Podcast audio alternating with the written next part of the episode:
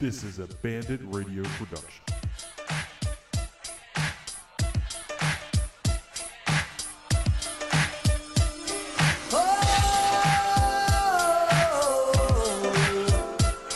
SEC approved the 10 game conference only football schedule for the fall that begins on September 26th. The SEC title game is scheduled for December 19th in Atlanta. A revised schedule will be announced at a later date on who is playing whom and where.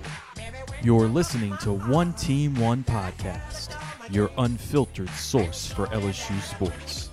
Presented by Courtesy Automotive Group and Bandit Radio Productions.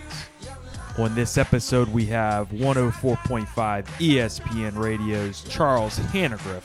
We will talk to him about SEC scheduling options and how much he thinks Myles Brennan weighs.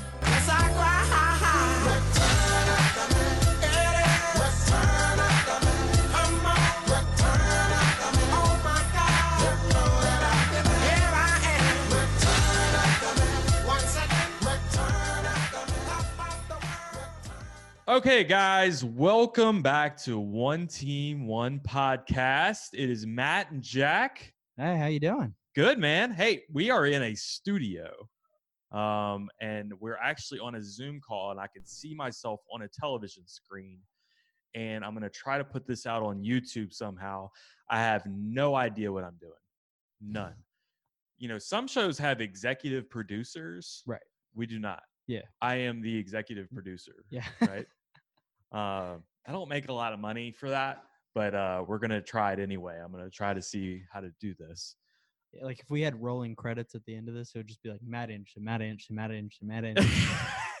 Jackson possibilities are Matt Inch and Matt Inch. yeah yeah right um yeah we put this together yesterday our little studio so i feel very official um and you know to to kick us off for this official professional podcast uh the little podcast that could we have a special guest today. Yeah. we have charles hanagriff of 104.5 espn handyman the handyman can. Um yeah I, i've been wanting to talk to him for quite a while and i know you had a connection with him so uh, we were able to kind of get him on. Um, you know before we get into any of that i want to have a special special shout out to brandon lejeune and courtesy automotive group brandon's actually becoming a good friend of mine and wanted to give him another shout out he is still pumping out uh, vehicles in Lafayette. But guys, if you're in Baton Rouge, New Orleans, wherever you're listening to this, I know we have a lot of people in Prairieville, Gonzales. You can still reach out to Brandon, and he can still hook you up with a vehicle, and he can still deliver it to you. It is the ultimate way to buy a car during COVID, obviously, of all things. Um, so reach out to Brandon. Got a lot of 2020 deals right now because he's got a lot of 2021s coming in. So um, courtesy Buick GMC. That's 4750 Johnston Street. Follow us on Facebook, and I will post all of his stuff. But give Brandon a follow on Facebook because he posts stuff all the time. Um, also, follow us on Facebook too because I'll share a lot of his stuff. And whenever he's got a hot deal, you need to act quick. So again, Brandon Lejeune's been really good to us at Courtesy Buick GMC and Court Williams too. Court Williams is a great guy. Uh, might be doing some TV stuff with Court soon. So they just shot a There new commercial, and Court and Brandon are both in the commercial. So Nice. um, maybe we can get that going on our podcast too. So, um, all right, first thing we need to talk about uh, today. I think the Pelicans are actually playing right now, correct? Yeah, let's let me see it there. Jack is like, hold on. Yeah, you're like a mess right now. You're like, we're scheduled the podcast, and the Pelicans are playing right now, Oh, and we're, I'm up, like, dude, the Pelicans are done, bruh. we're up by we're up by nine right now. They're up by nine. They're done. Late in the first quarter. They have to win out, basically. They don't have to win out. They have to win what we play the Grizzlies twice. four of their next five games. Uh, we got six games left. You got to Okay, so you could you could win they got to go five and one. you could somehow win four of the four of the next six games. I don't know, man. and like by some miracle you're above everyone. You're you get to the nine. You have to All you beat the have to do is- Grizzlies, all you have to do is be at the nine. You have to beat the you Grizzlies both beat the times. grizzlies. You got Or- Portland still. and we Grizz, we're the grizzlies daddy. I mean dude they i mean they suck. Like they don't suck but like we So Zion, you're saying is going to be full go, or is he still at like minute restrictions? Because this is driving me freaking bananas, and I know it's driving T-Bob bananas, but it's driving you Well, bananas as So well. far in the first quarter today, he has played five minutes. So Wait, how much in the first quarter? five minutes. Five minutes in the first It's quarter. He's played the whole time. It's more than he's played in any of the other games. yeah, it's about, yeah, it's about the whole time he's Uh-huh. played. He's got five Uh, points. well, good, good. I'm Yeah. glad that uh, I'm glad he's playing more. Yeah, and look, Um, it like okay, we had this eight game schedule. Uh, if you don't think about the order of the games, what are the two games you're probably going to lose? If you had to pick two of the eight games, Jazz and the Clippers, and those are the two teams we've lost to so far. So I don't think it's. Well, I- but yeah, but the the. Jazz was a complete wasted opportunity. I completely agree. I mean, you uh, you're got this far. You're in a freaking bubble, Right. and you're going to limit minutes. Yeah, that- why did he even show up? Yeah, it doesn't make any sense to me at all. Um, Why'd you play him at all? yeah, you need a win. I don't care where it comes from or how you get it. You got to have the win. So at least play him two more minutes than he was supposed to play for crying out loud. I'm actually. It, it's not the end of the world if you have to put him on a minutes restriction and he can only play 15 minutes or whatever. That's fine. I don't agree with it, but it's fine. But why couldn't you have managed the minutes better to where that he's Well, able to I- play at the end I don't care about that. I'm I'm more about flexibility. Like, yeah, you may the doctors may say, hey, let's limit him to 15 minutes. But if we get to a situation and we need him in the last two minutes of the game, freaking play him for the last two minutes of the game. And I think Gentry's taken a lot of the heat for that, but I don't know if that's really fair. Right. A lot of the, like, I, I feel like it's a that was a full uh New Orleans fran New Orleans Pelicans franchise loss. Like everybody was involved in that loss. no, I agree with that. Everybody had their And- hand in that. Everybody except for Zion Williamson. Zion Williamson's the one that's sitting Well, on the bench at the end of the day. I wouldn't even say that because lonely, sad face. why is he so fat? Can we talk about that? Why is he so fat? Well, can we talk about what did he have? He had uh, 13 points in 15 minutes. Sure, sure, absolutely. So I don't But care how fat he he is if he's is- got that kind of production. Why isn't he in shape? Well, I mean, I don't know. I mean, know, COVID. They've the- had five months off. It's Why called the isn't he in COVID? 19 for a reason.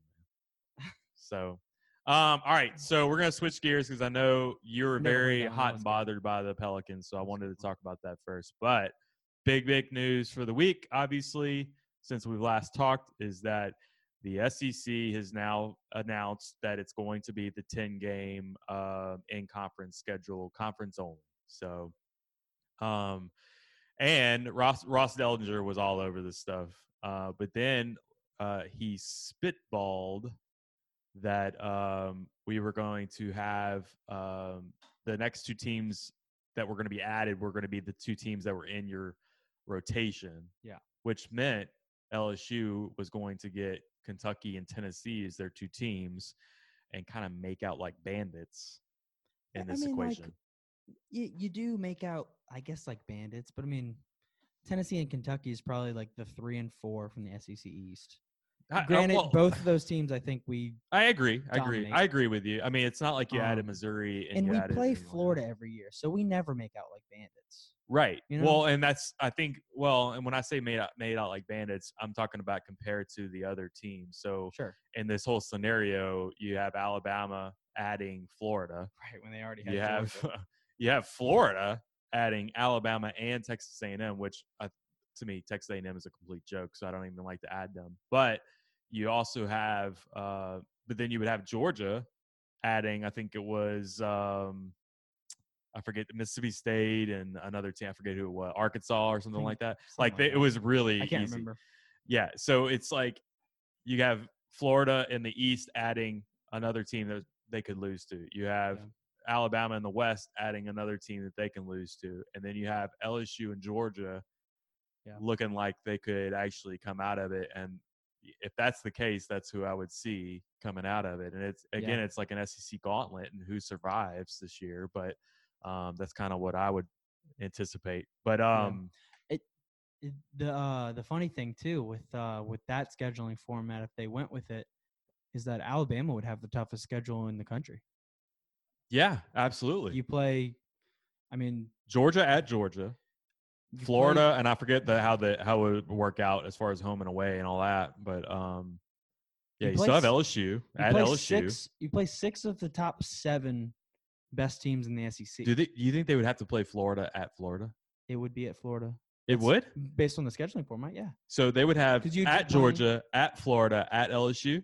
Yes. Holy cow! No, no, no, no. Georgia's at home. Georgia's Okay. at home. Okay. And then Auburn's on. No, Auburn's at home too. Gotcha. So Okay. I mean, you split those games at least, but still, I mean, none of those games are easy. No. Um, but the, the Kentucky. Let's go back to the Kentucky and Tennessee. I mean, what our what we didn't want was to add Georgia, right?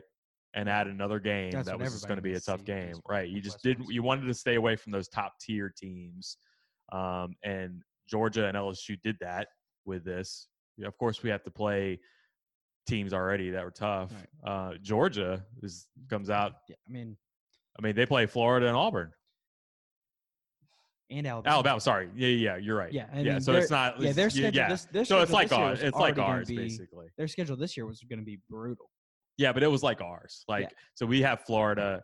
We play Alabama. We play Auburn. We play, you know, Yeah. that same kind of schedule. So, but it again, it could be who who survives and who comes out of one or two losses or whatever could could could get to the championship game. Yeah. It's gonna be a brutal year, but it's gonna be so much fun. And that's what I keep trying to remind everybody is like, this is gonna be the most fun season you've ever seen in your life. Yeah, yeah. I mean, especially if we're going to be able to go to the games. I keep seeing these national people are saying, uh, man, after this year, nobody's going to want to go back. yeah, I, I love that point. Who said that? I Uh, don't remember who said I that originally. remember. It was like uh, I don't know. I it Barrett remember. Sallee or somebody like that? I, don't I think it was Barrett Sallee actually. Uh, the rare um Barrett Sallee. Yeah. That's something I agreed with yeah, from Barrett Sallee. Yeah. Um, but yeah, no, I love that point that like once this season's done, like everyone's gonna be like, I don't want to go back to playing Akron. That, absolutely. Yeah. Forget these non conference games. Let's just hell go. Am- Why am I Or, or we'll add Southern? some power fives or whatever we need to do. But like, I even like the 10 game SEC schedule. I, I love this. Maybe, maybe it's 10 Mm. games and you have two non conference power fives. I'd rather go to nine, but uh, I, I ten. Let's let's see how ten goes. I, you know what? And we'll talk to Charles Hanagriff about this because I think we asked him about this as well. But I say, screw it. I want to do the SEC the way the SEC wants to do it. And if that means you play 10 games and other conferences play nine or whatever it is, I don't really care. Yeah. The SEC is the SEC and it's going to be the most dominant conference. And I want to see um, them get consideration for playoffs because of the schedules that they play, Yeah, you know? And I know it's not like that nationally, but I, I think uh, I think it would be just as fun as a ten game SEC schedule if you had a nine game SEC schedule with um, you know, with something like a uh, you struggling over there. Can you do that for me? All right. Fair warning. My back is out, guys. My back has gone out. Can you can you close that blind for me? Do you need me to come over there and do it? Yeah, I need you to get up and come close the blind for me. The sun is in my eyes. I can't get up, guys. I'm like stuck to this chair. I've been here all day long. I'm on pain pills, so bear with me. Oh, that's perfect. There you go, Jackie. Yeah, you can close it a little bit.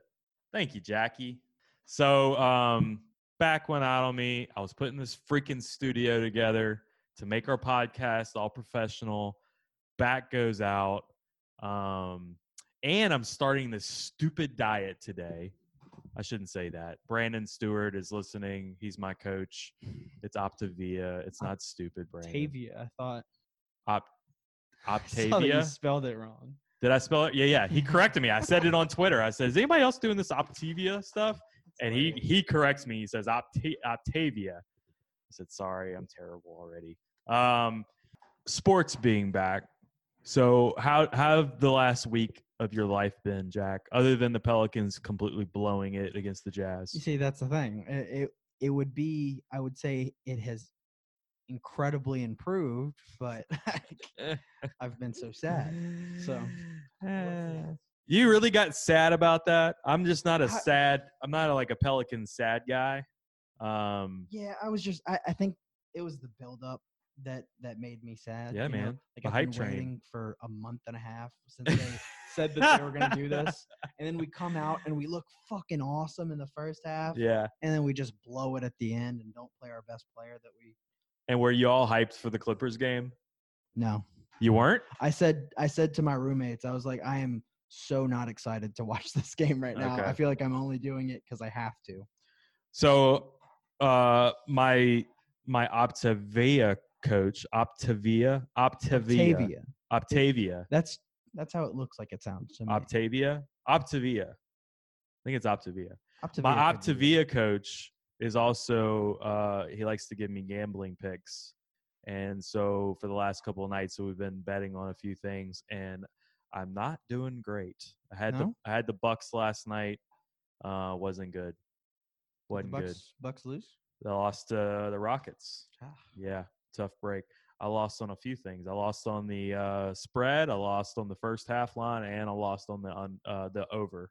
I had the over. I had a large over though. It's two forty four, and I Oh, still took the over. The Rockets, but they they didn't they didn't get. I it. mean, what the the Rockets Mavericks game the other day was like ended up being like three fifteen or something stupid. Yeah, that's kind of why I was taking it. I know the Bucks are a better defensive team, but still. But it was like I think it ended up like at two thirty eight, and I Bucks, lost about Bucks eight. are a defensive team, but they still play fast. You No, uh, yeah, they do, but they they get up and down the floor. They do, but they just have so much length is the thing, especially against a team like Houston. But Houston shot the ball well, so if shoot, if Houston can shoot the ball well, then they're going to be a problem. But Oh, they're always going to be shooting well. I don't know. How much defense are they playing? No, they're shooting. They're taking a lot of shots, but uh, they're not always hitting everything like they were last night. Um, but yeah, Yeah. defensively, they if mean- they play a semblance of defense, then they they usually do really well. I was but- talking about this the other day. I think James Harden will finish his career with the most free throw attempts in the history of the NBA, and that that is one of those records that will never be touched. yeah. Like a the, like the Pete Well- Maravich points per game record. What? That's Who, never going to be What sniffed. I mean, is it? Do you think he has more than like Shaquille O'Neal? We'd have to look at that stat I because mean, you know the hack-a-Shaq days and all that. Yeah, yeah, but I mean, Harden shot 18 free throws the other day, and they were like, "This is a normal game for him." Right. Well, again, guys, we have a very special guest coming on the podcast today. It's Mr. Charles Hanagriff himself from Hanging with Hester and Hanny. Uh, 104.5. You can hear them at from 12 to 3 Monday through Friday. We had a great interview with Charles, and I would like to bring him on now. Strumming my six string on my front porch swing. Smell shrimp, beginning to boil. Wasting away again Hanny.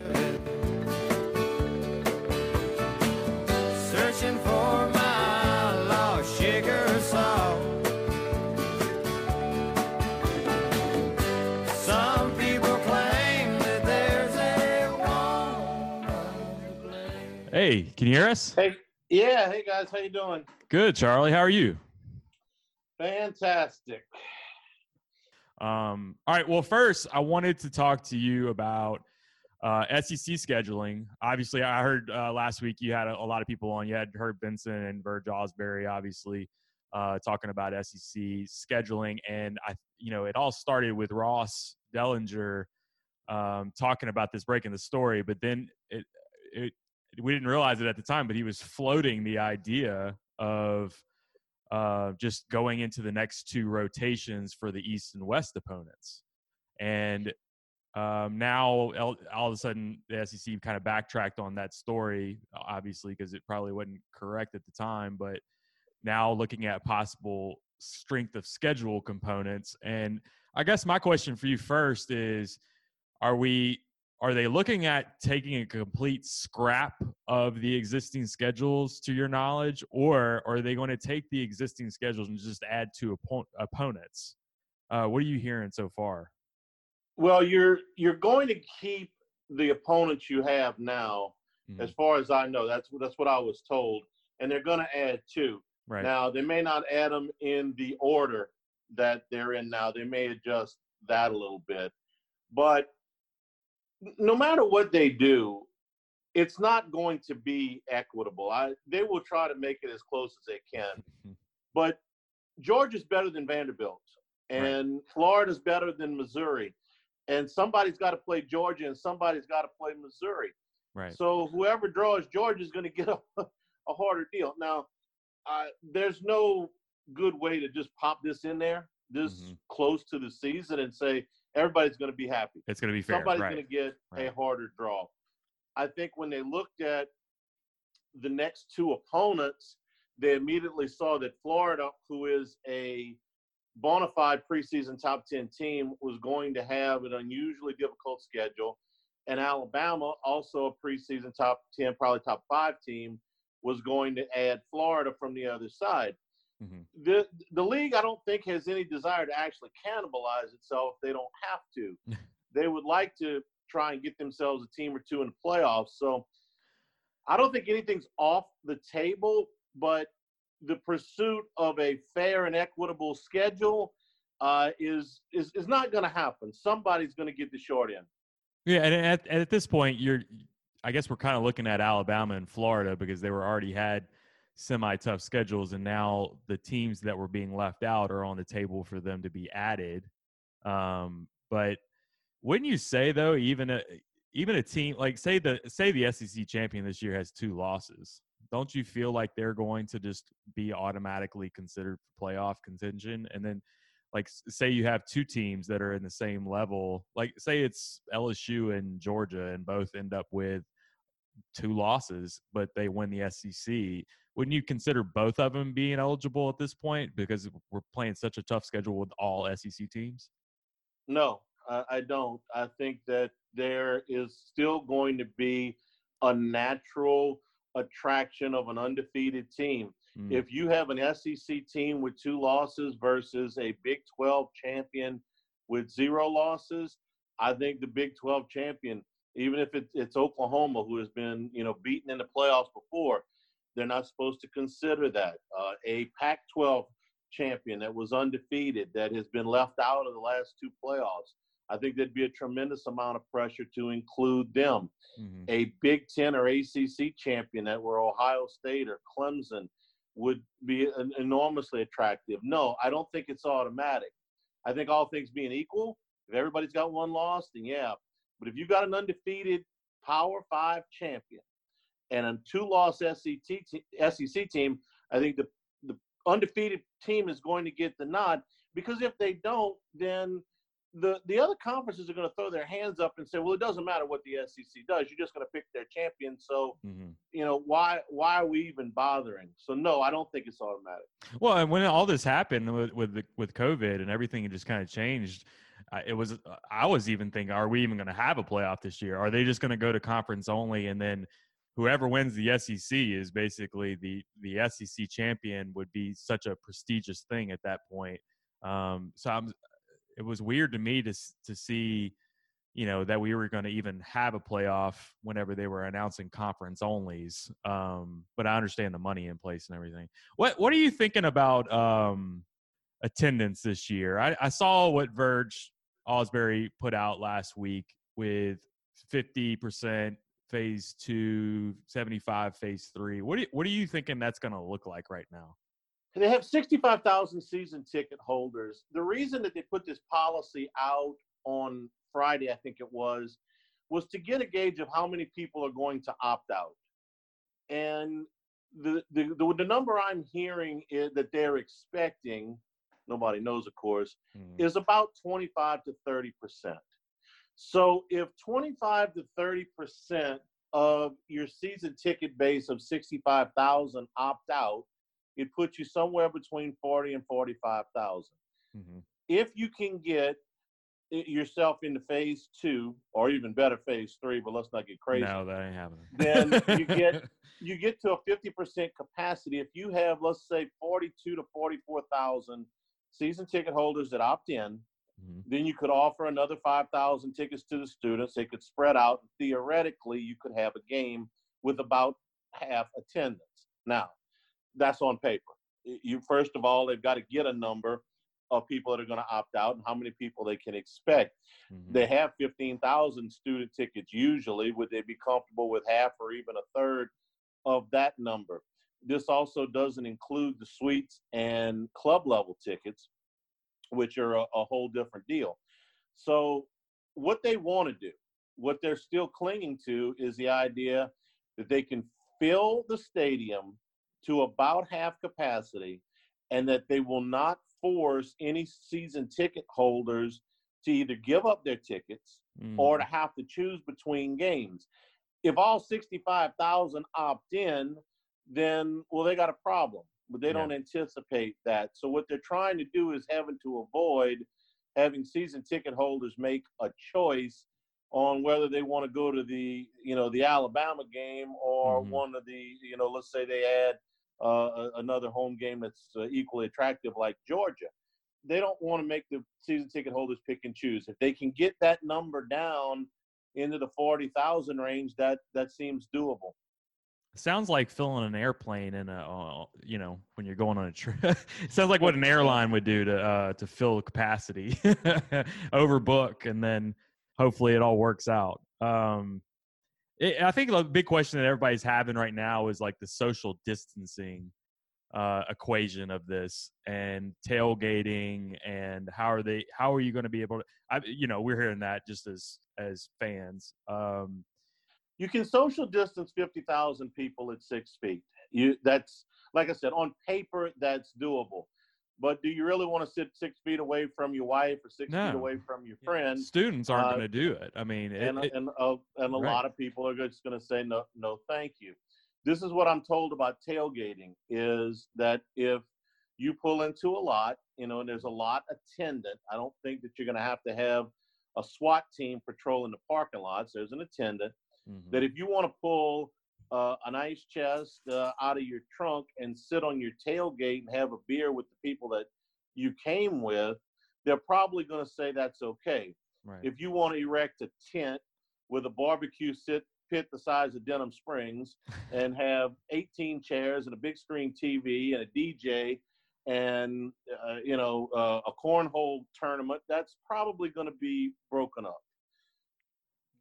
Okay, so and, and uh, our our thoughts were we weren't we may not have tailgating at all at some point, and the only way to for them to do that would have been blocking streets off to prevent people on campus. But if you're gonna have if you're gonna have fans, obviously you're having tailgating. So I think they'll they'll allow it in moderation.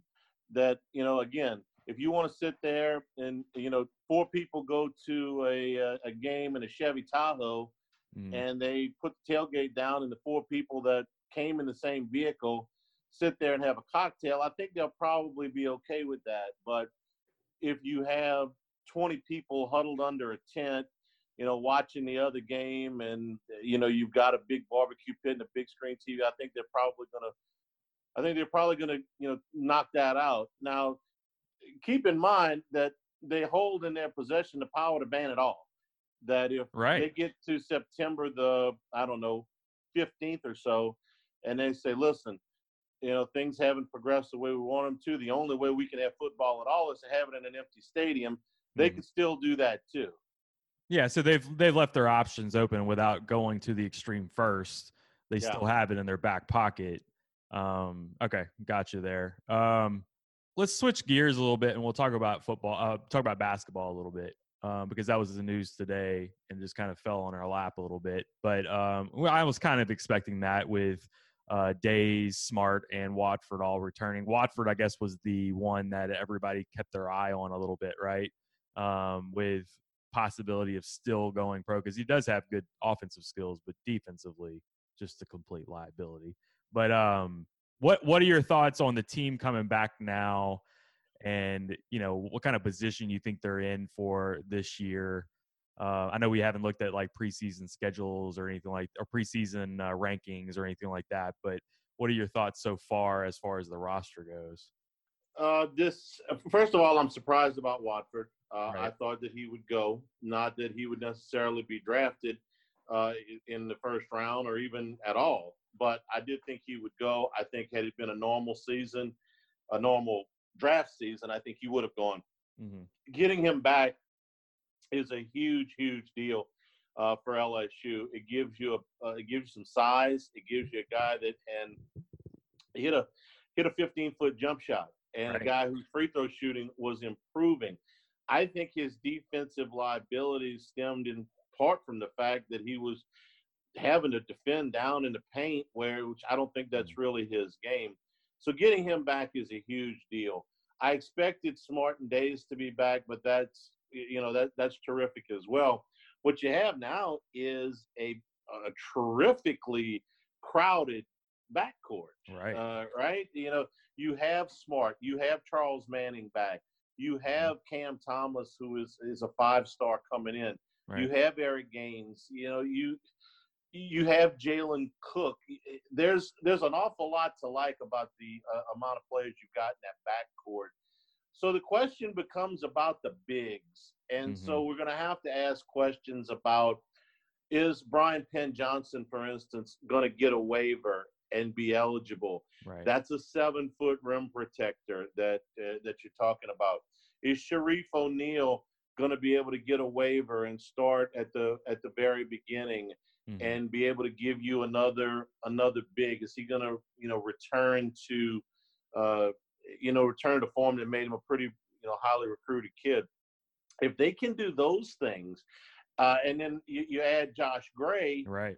then all of a sudden, well, you've got some bigs, you've got some size. I don't think there's any question that the difference between a team from two years ago and a team last year was a team two years ago Yeah. had Rim protection. Bigby Williams and Naz Reid who could really put some size into the paint. Last year's team really lacked that. So Mhm. Yeah, and I. if, if you get those guys eligible and you can play them from the beginning, Mhm. and even though he's, he's a he's a wing, I would I would say Josh LeBlanc too Right. if you can get him from the very beginning of the season, then I think you've got a preseason top 15 team with mean- nearly unlimited potential.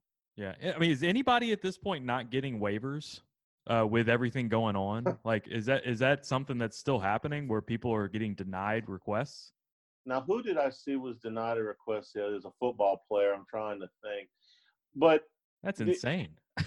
okay, now, hang, well, hang on, hang on. Yeah, probably. But uh, keep in mind that LeBlanc's transfer and O'Neal's transfer were pre-COVID.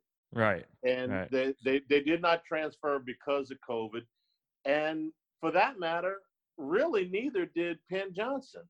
Uh, he Sure. was he, they're transferring for playing time. I I would tell you that I'm not going to try to predict what the NCAA is going to do with this stuff, and I think they're more likely to get them than not. But I Mhm. wouldn't bet my life on it either. Right. And a lot of our stuff with Watford, uh, you know, talking about his defense is, yeah, I know he was he was in the paint a lot, but you know, I also saw we we had a we're in a Facebook group where we we were having a conversation about this today about Darius Days would get in a lot of foul trouble, and I I made the comment of you know some of that is also to do with Watford's defensive liability, and then somebody like Days and Williams would have to pick up a man uh, whenever he was just out of position. And I know I know Will Wade would get on Watford so hard, and that was one of my thoughts was, is he getting on him so much that he's going to go pro somewhere, um, just not stay in Baton Rouge because he was getting railed at the end of the season. Um, I mean. I know his I know his offensive game was so good. I mean, he was a guy that could get the ball at the top of the key and then make a drive on anybody. But you know, defensively, you know, would you see that they're gonna they're gonna try to to change their approach since they have so much depth now to kind of go into like a pressure defense? Do you feel like that would fit a lot of those guys' games a little bit better? It would certainly go back to the the type of attacking defenses that he ran at VCU. Right. I don't know that he's felt like he's had the personnel to really do that here, but he certainly does now. And listen, I when I when I tell you that Watford was was, was playing, you know, in, in the paint a little bit, I'm certainly not. Uh, he's not going to you know get confused with Garrett Temple anytime soon. uh, I I didn't think his defense was was all that great. He's a little bit of a throwback in that he would rather shoot a two than a 3 Mhm. which doesn't fit the NBA metrics for a Right. wing anymore. And he's a poor perimeter defender. His feet are not as good as you'd like. But those are things that you can work on. You, know, Right. you can work on your defensive position. You can certainly work on your shot. I think the kid's making a tremendous decision because I think he would have probably been a mid to late second round pick had he gone Absolutely. and spent the year in the, in the G League. I think he's got enough upside that if he had a big year, he could put himself into the back end of the first round and get some guaranteed money. So I think it's a big, big get. It's a get that, you know, LSU, I don't think has in a, a COVID free year. I think if he could have gone to the combine and played in the NCAA tournament and gone through individual workouts, I think the, the likelihood is that he would have gone, but none of that happened. You know, we talk a lot on this podcast about guys leaving early, and if you know if you don't make the first round, obviously you're not guaranteed anything, and you're just having to. Even Naz Reid had to work his way onto the roster. He got there, but he had to work his way on the roster. A guy like Tremont Waters is a great example of that, where you know I know he has a ceiling because of his size, but I mean, don't you feel like a guy like Tremont Waters? I know we had a shortened season, so it may not have worked out, but a guy like that could have come back and still worked his way into a first round to get some guaranteed money. No, I don't. Um, the the thing that held Tremont Waters up is going to be the the question mark about him his whole life. He's five foot ten, and he wasn't going to be any taller than that. Could he have shot the ball any better? Could he, you know, could he have defended any better? I know he probably got that player of the year and defensive player of the year thing, but mostly because of the steals and Right. you could right. certainly body him up. But the the things that held him back from a draft prospect standpoint, in my opinion, were not going to be fixed with another year at LSU. Not to say he couldn't improve, yeah. but when they looked at him, they were like, "Well, what don't you like? I don't like the fact that he's five foot ten. He's still five foot 10 Mhm. That wasn't going to change." Yeah, and I think we were we're trying to use examples of guys who like Kemba Walker, who took over in a tournament one year, and then Shabazz Napier was another guy, and like you know comparisons like that of guys that could just like take it over, but underst- understandably, like he, it was just it's just frustrating to see a lot of these guys leave, and then they're not going to be drafted in the first round, and and you go back to what what are we doing? Why are we leaving early? You know, is it you know, is there another issue out there or something like that? If you're just going to want to take a G League salary or go pro, you know, and a guy like Emmett Williams is understandable. Like if there's some, you know, he needs to go and he needs to go make money, um, but he's not going to be a first round pick, so it's going to be hard to. Um, I mean, you, you have to work hard to get to that salary that you need to get to. I guess is what I'm trying to say. There- There's a Um, lot of places that you can play basketball now and make make very Good good, money. money. The, Right. the, G, the G League money is better than it used to be. But you even look at a guy. You guys brought up a couple, you know, with, with Reid and Waters. I'll I'll go back further. I would give you Glen Davis, who was taken Sure. near the top of the second round, no guaranteed money. right. Parlayed that into I think thirty million dollars in an NBA career. Mhm. I would give you Brandon Bass from the year before that, who was also picked up at the top of the second round, and parlayed that into I think twice that much money. The uh, uh, Ronald Dupree, uh, who who went. Uh, now he was a four-year guy, so maybe I shouldn't use him. But he'll play basketball professionally for something like 12 years, Right. and played Yeah. everywhere from you know uh, the Ukraine to Australia. Uh, Darnell Lazare is another one uh, that, that played Mitchell. internationally. Darrell Mitchell. Uh, now some of these guys were four-year players, but you can play basketball a lot of places and get paid to do it. No, for sure. The money's better than it used to be in that G League. Who, so let's go back to who who your favorite and we're big basketball guys. We're huge football fans, but we're also big basketball guys and you know LSU's just on the cusp and I grew up in the 80s and 90s so grew up with with Chris Jackson and Shaquille O'Neal. But who's your favorite LSU basketball player of all time and kind of like season that you can kind of remember? Well, there, there was nobody that was more fun to watch than Jackson, Mahmoud Abdul Rauf. Right. Um, I, I, said that on the show, our show today, that I've never had as much confidence that a ball was going in the hoop as to when he put it up, and I mean from from 20 feet or Yeah. 22 feet. now I'm not in person. Now I'm not old enough to have seen Pete, Pete Maravich play right. in person in person. Um, but I loved the uh, I- loved watching him play. The the crossover, the quick release, uh, the pinpoint accuracy. And his freshman year, he was probably about 165 pounds, and he could. He had springs in his feet. I mean, he was. They were throwing him alley oops. I remember his kind of coming out party nationally was against Florida. It was one of those quirks in the schedule where they played a game in December in a conference, and he went for I think 53 or 55, Yeah. and they were throwing him alley oops in that game, and I'm like, this guy's six feet tall. You know, if he stands up real straight, and they're throwing him alley oops, and you just you just knew he was special. Mhm. Um, and that was there was also his sophomore year was my freshman year at college. okay. So I had classes with Shaquille. That was that was the team that was supposed to be the best in, in LSU history, Right. and the chemistry never quite worked out. And they got a bad draw when they ran into Georgia Tech, but right. Right. uh, that was a that was a fun year. But the, the best year, the year I fell in love with LSU basketball was '81. I was I was Okay. obviously a lot younger, but that was the best team in the history of the school. Uh, that that team was tremendous. They went to the Final Four. If Rudy Macklin, who was their best player, doesn't have an injury, uh, Mhm. I still swear that they were every bit as good as Indiana. Uh, and Macklin had just he had, I- it wasn't a broken finger, it was dislocated, excuse me, finger, and um, you know they had to lead at the half on Indiana. I think that was Isiah Carolina Thomas. Indiana, right? That is Isiah Thomas, Right, Indiana, and he had a he had a big, big uh, second half. That was uh, Randy Wittman and uh, and Landon Turner was their big. hmm Uh, he was paralyzed the next year in a car accident, Wow. but that year he was um, he was a tremendous player for them on the inside. But I just thought LSU had the perfect everything that year. I thought they had one of the best shooters in school history in Howard Carter. They had a Mhm. senior point guard in Ethan Martin, who was just a brilliant floor general. They had a defensive enforcer in Greg Cook.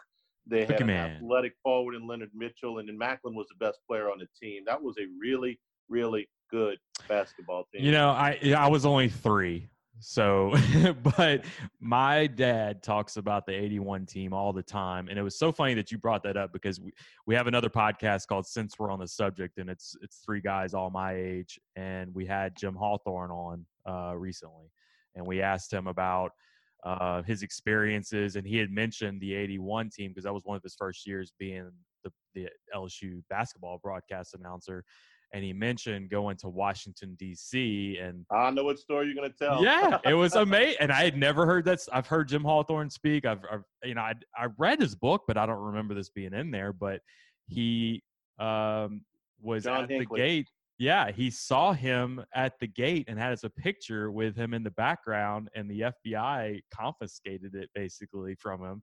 He still has a copy of the picture though, but it's great. That's that was the most insane story I've ever heard. Um, but yeah, they, that that team gets talked about a lot in my family for sure. And then I didn't experience LSU basketball. Well, '86 was uh, a year that I remember quite well, but um, you know we've done a couple of recaps on our podcast about the uh, the Loyola Marymount game and the UNLV game from 80, 89 and 90. Um, those years to me were peak LSU basketball, and I'm hoping we're close to getting back to that level if if Dick Vitale can get off our case. you know, I was at both of those games. I was a student, and it remains the only event that I've ever camped out for tickets for because that year LSU decided that you couldn't just go, there was such a demand for basketball seats Mm. that they could no longer afford just to have you go in with your student ID. Mhm. So they said everybody's going to have to go stand in line and get tickets. And what happened was you got tickets for the week. So they picked the day. I want to say it was Thursday, but I might be wrong. Anyway, you got whatever tickets were to games uh, the entire week. And so the the week they played Marymount, or the week they played Vegas, there were two SEC games. And if you could imagine playing, uh, think about this today. I think they played Mississippi State on Thursday or Tuesday, Auburn on Thursday, and Vegas on Sunday, or something like that. You Right. those schedules now, they they'd fire you. But that was what was so um, maddening uh, a little bit about that season because they were capable of playing with anybody. Oh, I mean, sure. it was a right. team of breathtaking talent. And the other thing was, and, and I think we're getting back closer to this, but it, it's been a long time. The expectation was that they would make the tournament. Mhm. You know, they made the tournament every year from 79 to 93 with just two years of that being NIT burst, that was right after the Final Four season. Right. And you went into basketball with a tremendous amount of anticipation that at the absolute worst, LSU was going to be in the tournament.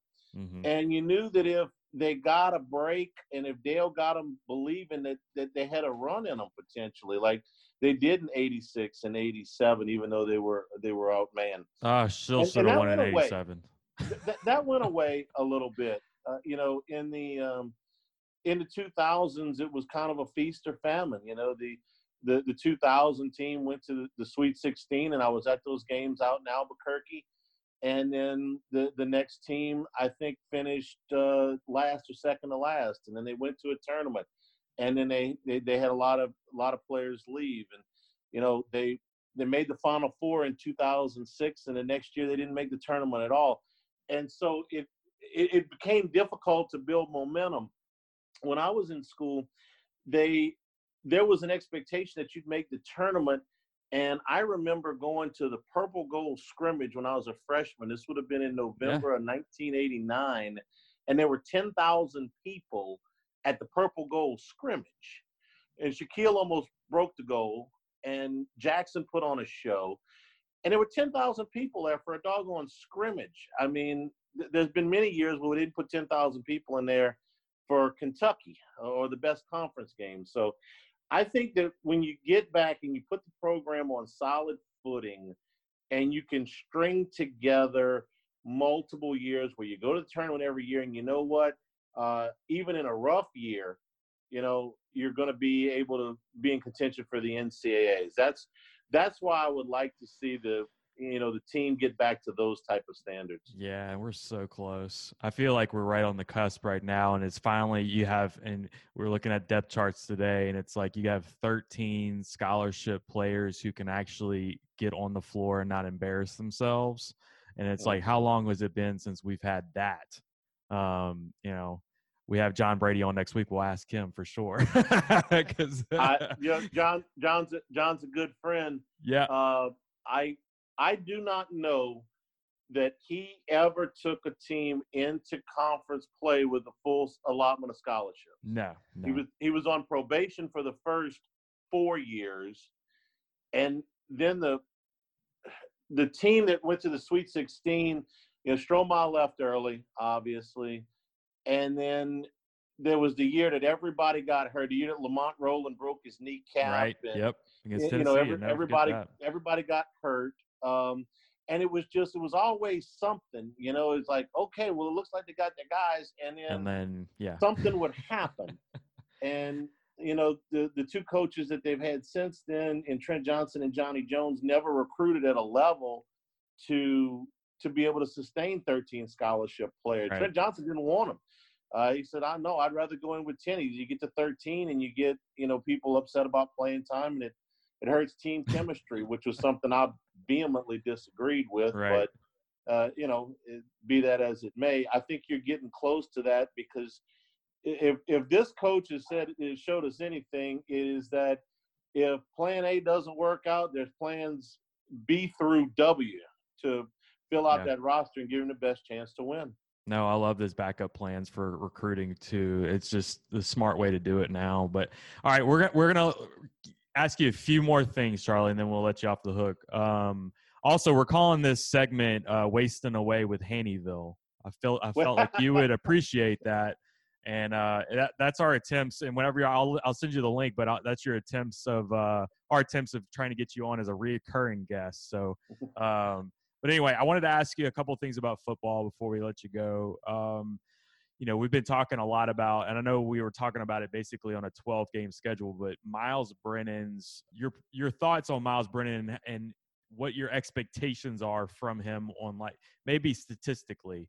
Um, I know we're coming off of Joe, uh, you know, Joe Burrow having the greatest year ever for anybody in the history of the world, but seems like there's a lot of people, especially nationally, who try to downplay that uh, Burrow's gone, John, uh, Joe Brady's gone, and so uh, suddenly the offense will regress, and everybody's seeing, and that's great. They're underlooking um, uh, Myles Brennan and Steve Ensminger, I feel. But what what are your thoughts on what what we should what should we expect as far as production goes? And I know it's a ten game schedule now, and it's a tougher schedule, obviously.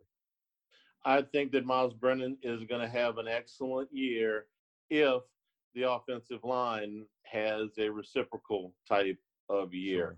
That is, uh, I'm not worried about the skill position people. I, I'm not worried about Brennan's ability to throw the football.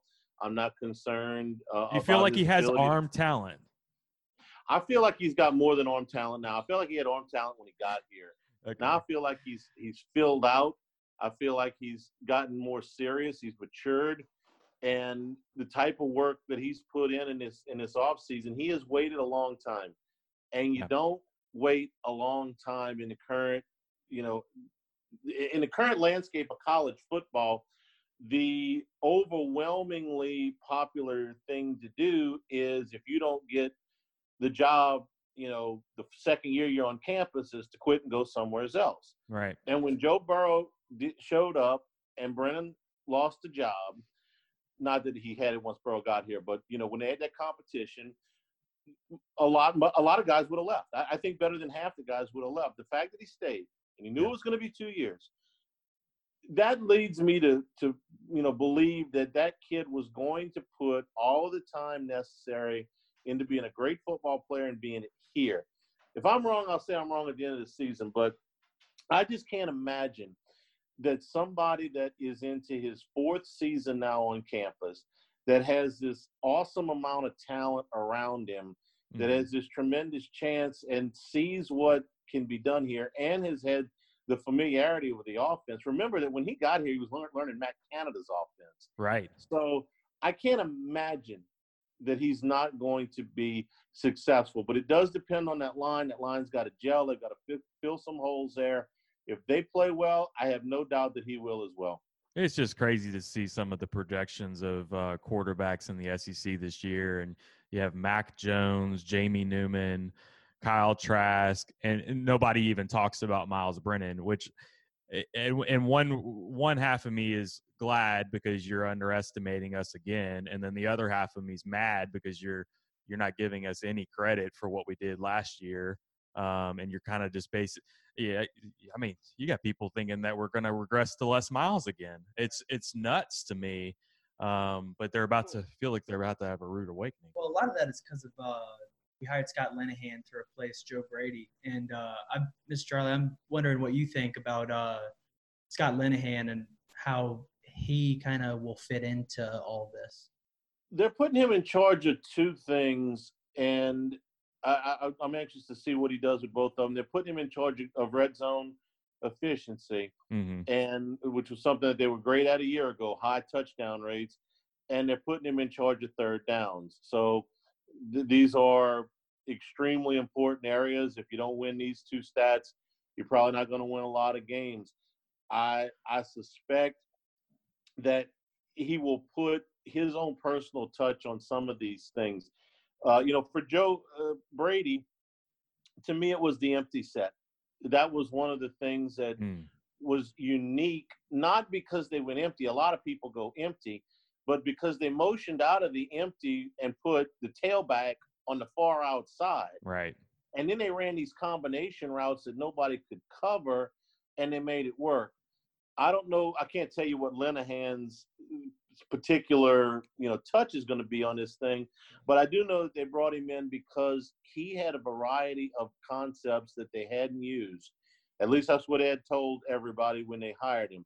And then Mhm. they said he's going to be in charge of third down. He's going to be in charge of the red zone. So they gave him the most responsibility without making him a coordinator that you can give him.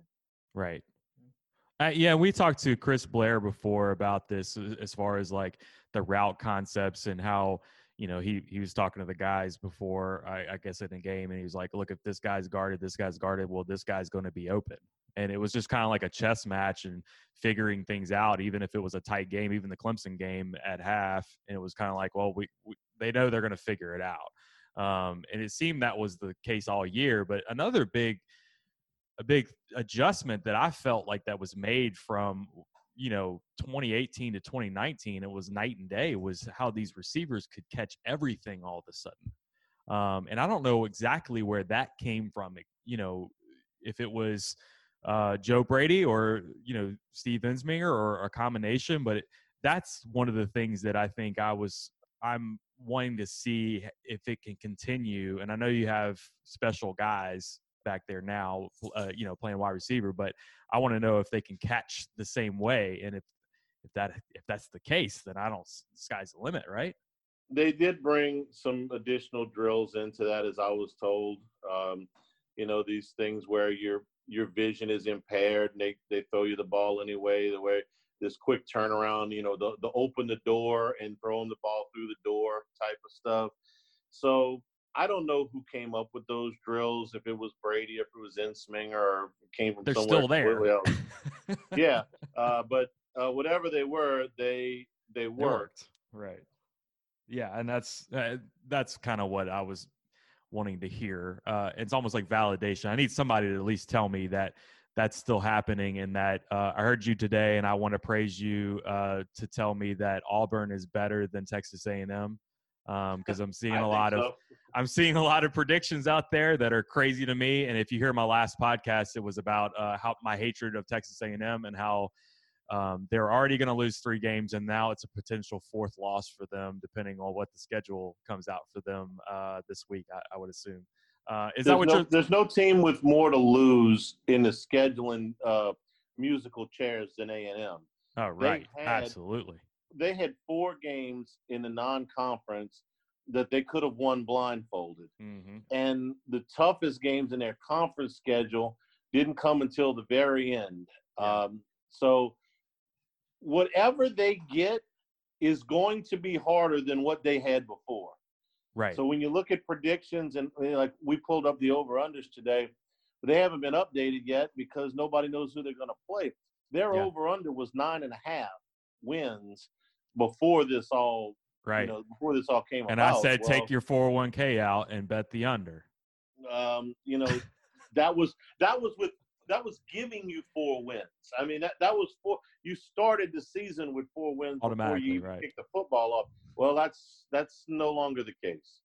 Yeah. And so let me ask you this, and we can kind of close it out a little bit, but LSU, what what we were thinking of, especially with Myles Brennan, you know, being the new quarterback. I understand he's been in the program for a while, but it was kind of like we need to see how accurate he is. We want to see his decision makings, and you know, a, a test would have been Texas, obviously at home, but the first big test to me was going to be Florida at Florida, um, and a big crowd, you know, loud, um, you know, you know, just a raucous kind of environment for him to handle, and now with possible restrictions of attendance do you feel like that's a little bit better situation um, for him to be able to handle? And kind of going forward like uh, do you feel like this sets up pretty well for lsu as far as I, know you have alabama at home and you know you would have a crazy crowd atmosphere for that normally and if you if you have a limited attendance then that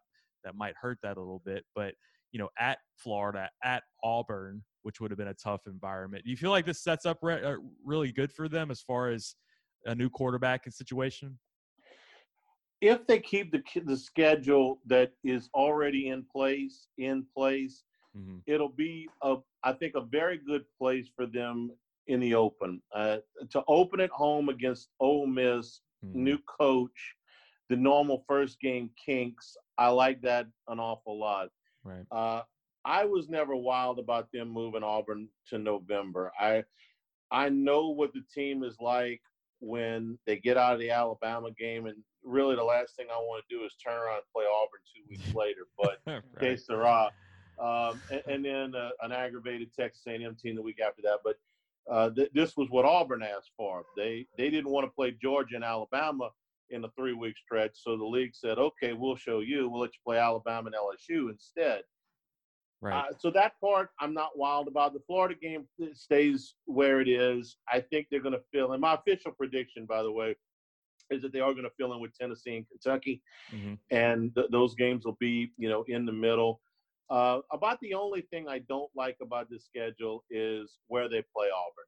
Uh, if Right. I had my druthers, uh, I would have kept Auburn either where it was, or I would have moved them even further up in the in the pecking order. So, other than that, yes, uh, I'm I'm fine with how the schedule might play out. Now, if they get Georgia and Tennessee, Right. then I'm gonna I'm gonna have a, a, a decidedly different opinion. Yeah, and Auburn will get Vanderbilt twice. Is that what y'all have been saying on Hester and Hanny, right? Uh, Alabama will. Alabama would get Vanderbilt twice. Sorry, yeah. Yes, I love that joke. All right, so any other questions, Jack, for you? Uh, nothing other than uh, I just wanted to let you know, Mr. Charlie, that I stole Mr. Buddy's money last night when we played a little gin. So shout out. Okay, good, We good. want, we want to have you back on, Charlie. You you've been a uh, you've gotten me through college, by the way. So I used to listen to you. I think three o'clock hour. Uh, was that WIBR? Uh, yeah, God, that that's you're going back a little ways now. Yeah, that was, uh, and that you know, you were the one I like to listen to because you had the trivia, and you- I mean the trivia. You had the just the knowledge off the top of your head that that a lot of guys don't, and um, just wanted to tell you that I I've been listening to you for a long, that, long guys. time. How, how is uh, how is it working with Hester right now? It's working really good. You know, um, it, it, he's very easy to work with. Um, the the biggest challenges uh, that we had was we did uh, you know a month's worth of shows with no games, and that's, I hear you. We started a you know- podcast right when they uh right when they uh, shut the LSU baseball season down. I, We were I- going I'm into Ole Miss. you, I, I was um, I, I was getting tired of doing shows with no games. Uh, that that's not. The Jacob was too.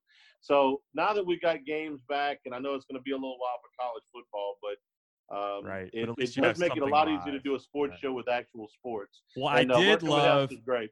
I did love you and Jimmy's um, countdown uh, with all the the different games over the years. So Oh, the forty for forty. uh, Yeah. that was great, and we were doing LSU rewind segments on our podcast. So we were trying not to copy you too much, and then every now and then we would have something fall in our lap. You know, it was just kind of the same thing. But y'all actually mentioned, uh, I think y'all had a brief mention today about Cecil Collins, and we have a whole episode re- uh, just revolving around Cecil Collins. Um, Yeah. So just uh, one of those. Whenever whenever his name gets talked about, I just Well, well, in, invite me, invite me back, and I'll tell you the story about when Cecil Collins was getting recruited. So oh, I we'll, can't we'll wait. save that one for next time. Absolutely, Charlie. We appreciate your time, buddy. Thanks, guys. Enjoyed it. Anytime. All right, bye bye.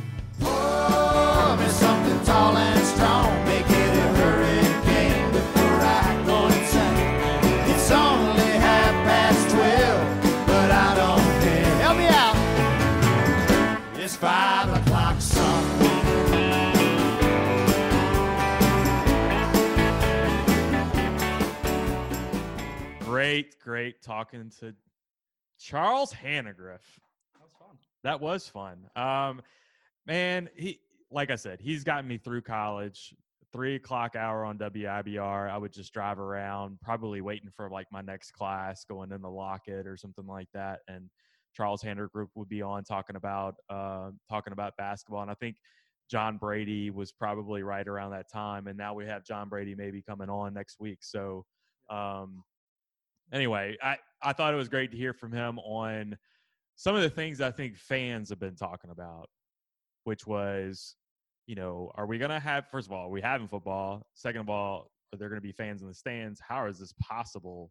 That how can you limit social distancing? Okay, let's.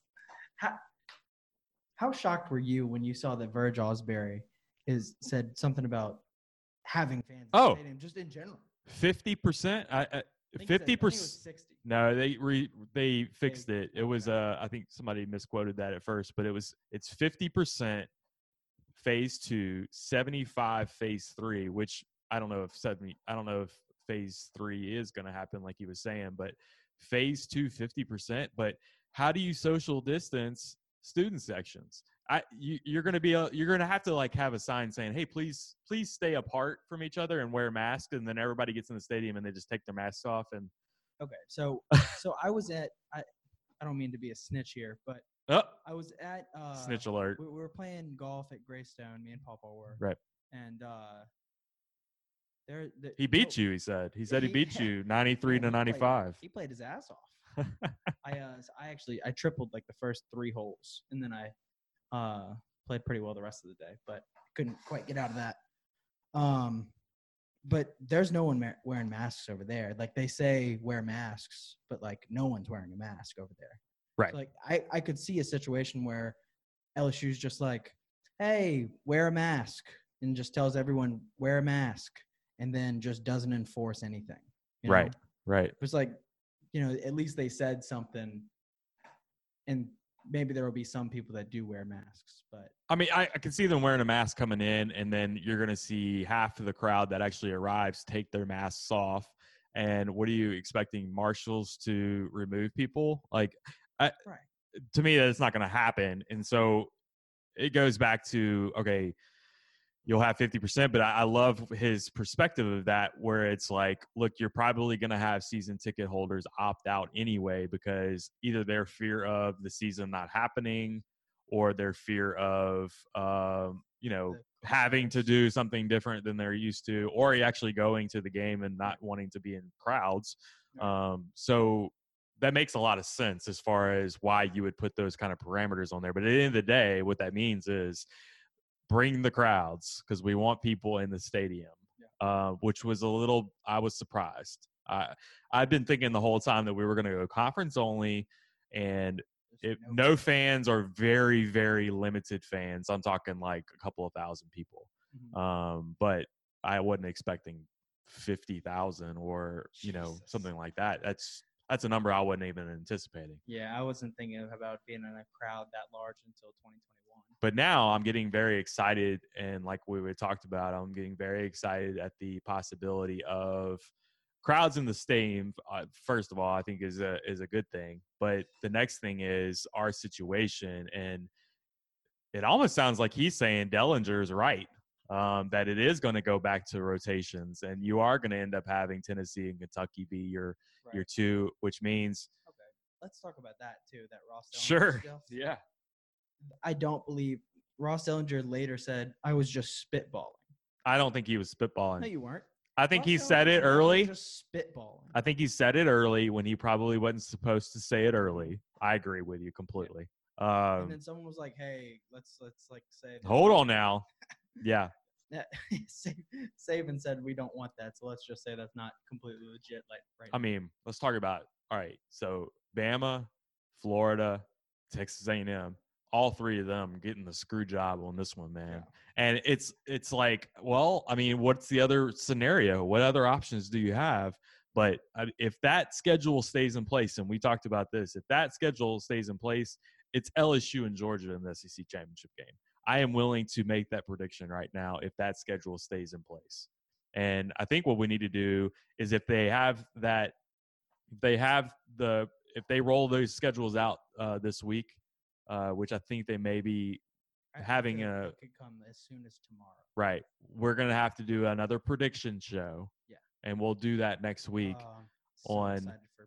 Yeah, and it's great because tomorrow we have we're on the SEC Bias Oh, yeah. podcast. So look for us there. We'll shout that out on Twitter. But uh, SEC Bias, that's um, Shelby and Kate. Shelby is a big Texas A&M fan, and Kate is a big Florida fan. So I can't wait to talk to them about the new schedules. That- Um, that that might be the two schools that I hate in the SEC the most. yeah, I, I, mean, just in terms of well, just Alabama in terms me. of fans. I mean, I'm not saying I hate Shelby and Kate, but like no, not them. They're great. just as a group. Yeah. Uh, Shelby's gonna she's gonna get tired of hearing me talk about Texas A&M because she's been hearing it for the last couple of weeks already. She's but sport. She is. Um, all right, so we want to give another big shout out to our sponsor, Courtesy Automotive Group, Courtesy Buick GMC in Lafayette. Uh, they've been really, really good to us. Brandon Lejeune, I'm going to put all of his information out on Facebook. You guys give him a like and a follow on Facebook. That would be great. Um, we have our new studio, guys. So we're gonna send this out on YouTube, so we'll have a YouTube link and everything. I'll I'll start shouting that out as well. You guys can kind of take a look at us while we're podcasting. Um, but also, uh, big shout out to Bandit Radio. Um, so Bandit Radio Three on Twitter. Did you say this is going on YouTube? Yeah, we have a YouTube channel. Sick. Yeah, so get your shit together, Jack. I didn't know that. Stop slouching. Um, look at the camera. Can you look at the camera, please? Oh my god. All right, no so we and get the get the get the Dasani out of the way of the LSU helmet. Move it out. No, move it out. This isn't a Saban press conference. All right.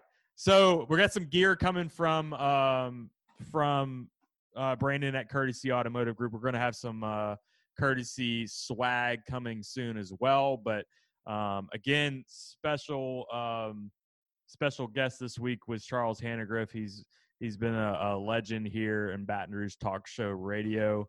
Uh, you can hear him on 104.5 ESPN. Uh, Hester and Hanny does a great job on there. Uh, hopefully, he can hook us up with Hester too. Uh, we'll get Jacob Hester on one day and we can do a, uh rewind to LSU, Florida. That sounds good, huh? Yeah. Now you're just looking at yourself in the camera the whole no, time. I'm just looking straight at the After we said this, after I talked to, to you about this, now you're completely obsessed with the camera. All right, guys, we are going to wrap it up this week. Um, but again, uh, reach out to us on Twitter, Instagram, and Facebook. Um, we're going to have a lot more shows coming at you and a lot more guests coming at you now. We've gotten through, we're busted through our uh, little, we had 22 episodes of like, or 21 episodes of just like fluff, I feel like. And now it's hardcore. We're going to town. We have a studio. Let's get it going. Yeah, we have studio with things to talk about. We have things to talk about. We have sports happening. Let's get it on.